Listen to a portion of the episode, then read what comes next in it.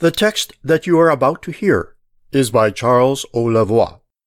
To find out more about this Canadian author and his previous books, visit www.charlesolavoie.com. This episode is from Goodbye Philippines, a collection of short stories. Like this episode, the stories in the book are a fictional construction of exchanges between the author and people living in the Philippines, overseas workers, and Filipino expats.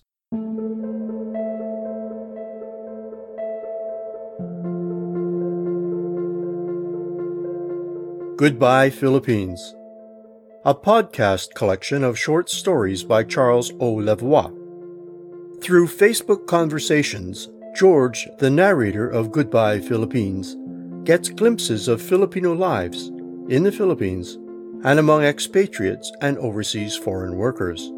Although he prefers to keep his emotional distance, we gradually see George's longing for meaningful connections and his ongoing grief for his deceased partner. The interest is both documentary, George is a writer, and personal, as he discovers the breadth and uniqueness of the gay community in the Philippines and in North America.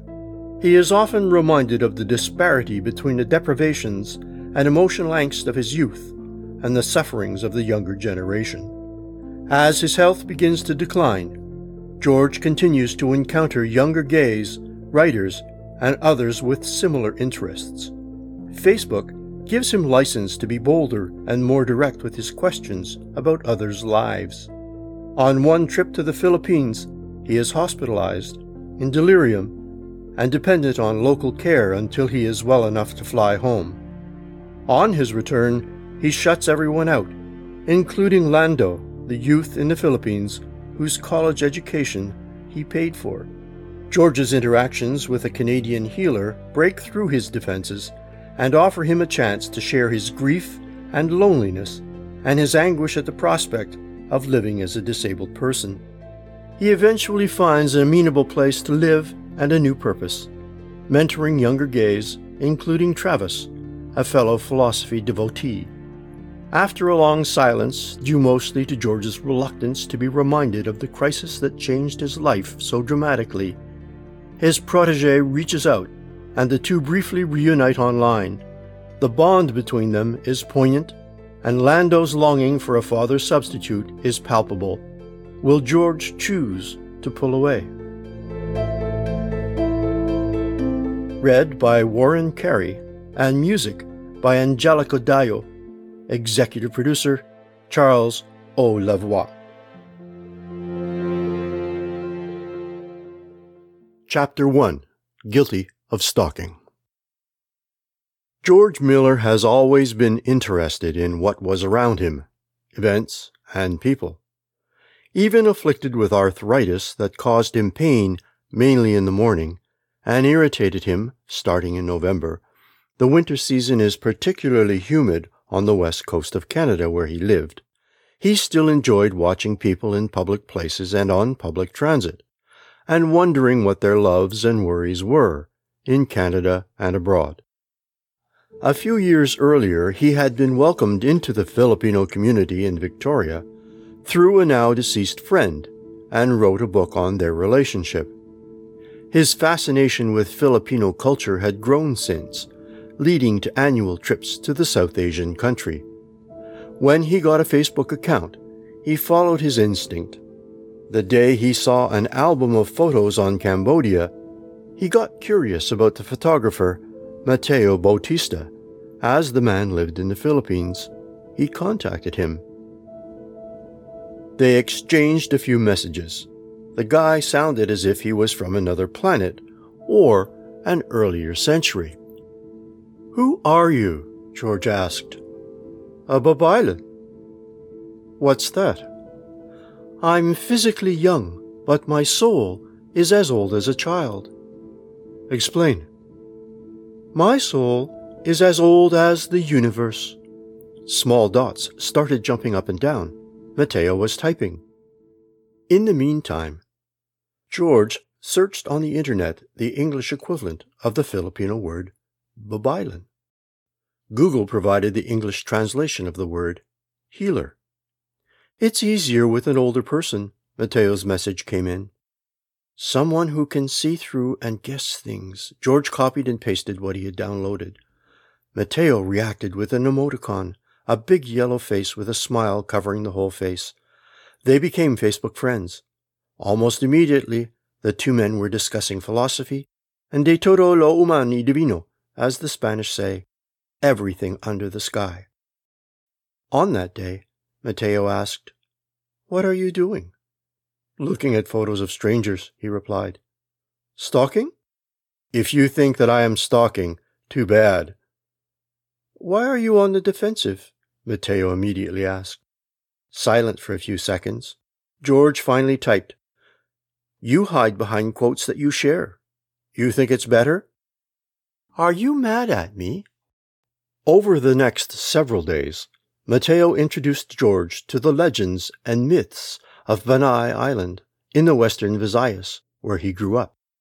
In a message, he inserted a very long paragraph downloaded from the internet. Philippines has a rich pre-colonial history and myths. They attribute all things in nature that gives life to a woman. Since water is life, so therefore they call the lake Bae, a lady, a high status lady. Just like the Babaylan, only a woman can give life. If a man wants to become a Babaylan, he must have a woman's feature, like long hair. Is that why you keep your hair long and in a ponytail? George asked. Matteo ignored the question. Instead, he typed, Send me a photo. I want to see you. Why would I do that? All that chatting is taking place in air. Are you afraid of what you are? Matteo's remark shocked George, who was tempted to fire back, Who do you think you are? or simply unfriend the arrogant youth. Even though his Facebook experience was rather limited, no more than a couple of months, he had already noticed that some people were using the feature as a quick way of brushing off a problem or an unpleasant feeling. One click, and presto, the unpleasant reality is gone. I'm still alive, he wrote.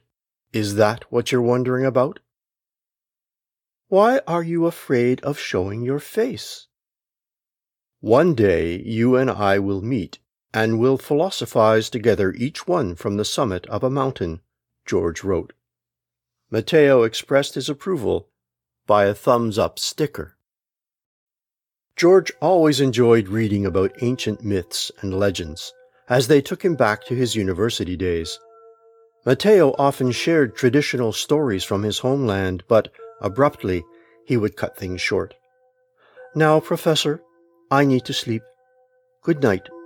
Once he signed off with Kalugdon Kanila On. May you be favored by the gods. This was typical of the exchanges with Mateo, for whom the past seemed to be more interesting than the present humans, as well as artifacts, George thought. The 28 year old Filipino guy was a medical lab technician during the evenings and part of the night, and a university student during the day. The two men were sharing a lot, as if distance and time didn't exist, or the age difference. One day George messaged, According to Greek, the Acheron was the border between the living and the dead. Did you know?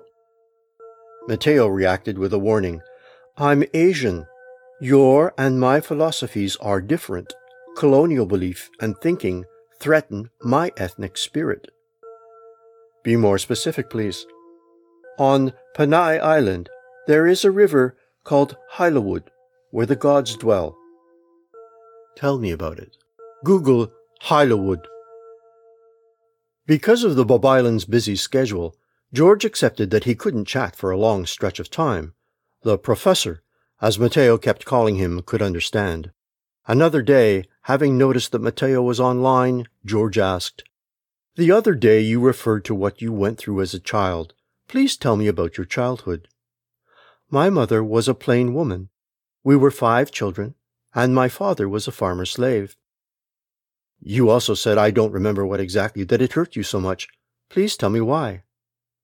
People look down upon you when you are poor. Pain is a great teacher. Can philosophy start with love and beauty, Professor? Explain. If philosophy starts with pain, love, and beauty, then someone has a choice where to start it with. I won't choose pain if I have a choice.